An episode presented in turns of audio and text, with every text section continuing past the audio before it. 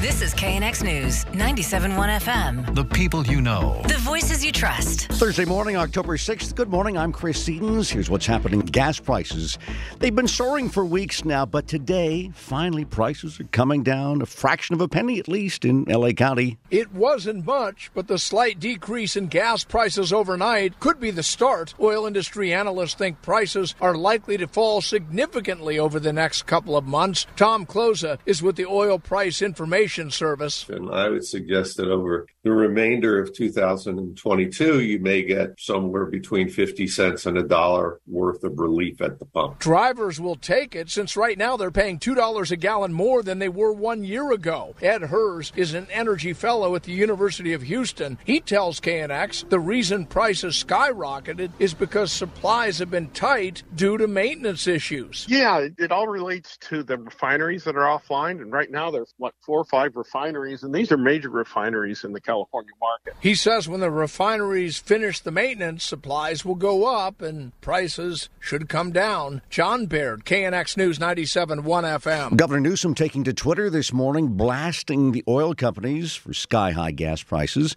He accuses them of ripping off Californians by keeping prices high while making record profits. He says that's why he's calling for a new windfall profits tax. Political analyst Jack Pitney of Claremont McKenna College tells KNX he thinks this is a smart move by the governor. This is good politics. Oil companies have been deeply unpopular since the 1970s. They're even more unpopular today. Every time a Californian pulls up to the pump, he sees a number that reminds him how much he hates the oil companies. So politically, this is a winner. Now, tomorrow's state tax gas rebate payments are set to go out. And the governor talking about that in a video he posted on social media. On October 7th, up to 23 million Californians will begin to benefit from the nation's largest state tax refund, some $9.5 billion. The first round of these payments, up to $1,050, will be direct deposited to Californians, helping with rising costs from, well, the grocery store to the gas pump. The estate tax board estimates 90% of people should get those checks by the new year. LA mayoral candidates Rick Caruso and Karen Bass set to debate the issues on KNX a little later today.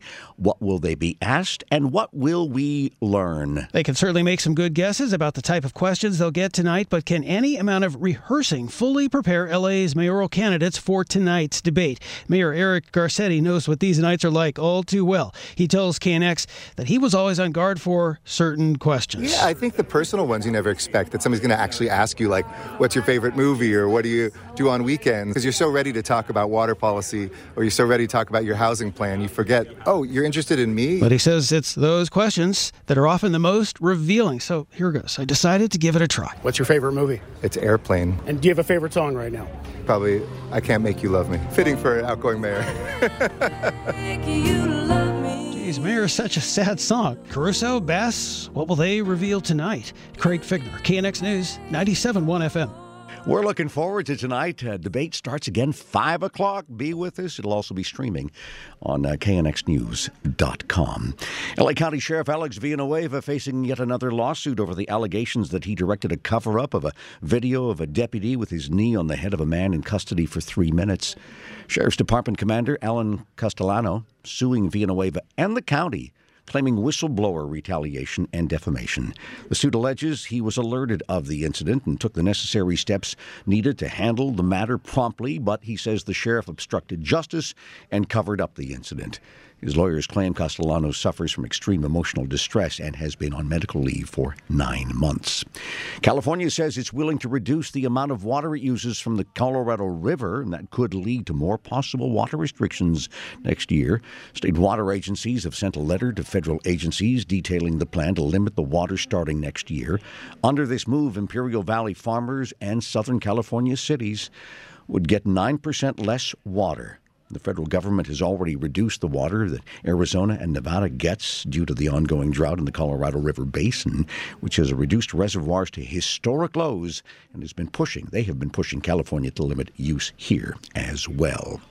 Climate change advocates are coming out against the LA DWP's proposal to retrofit its gas power plants with hydrogen. The group wants LA City lawmakers to outright reject the utilities plan. And to actually require them to study alternatives that consult with local stakeholders and environmental justice communities because of the massive public health and environmental risks that hydrogen buildout poses. Also, Food and Water Watch's Andrea Vega tells KNX LADWP's costly $800 million proposal does not align with the city's clean energy goals. Blending hydrogen with natural gas is absolutely not any kind of clean energy solution. The LADWP has yet to vote on the strategic long term resource plan, which is a key step in the city's transition to 100% clean energy by 2035. Karen Adams, KNX News, 97.1 FM. And KNX has reached out to the DWP for comment about its plans and are still awaiting a response from the agency.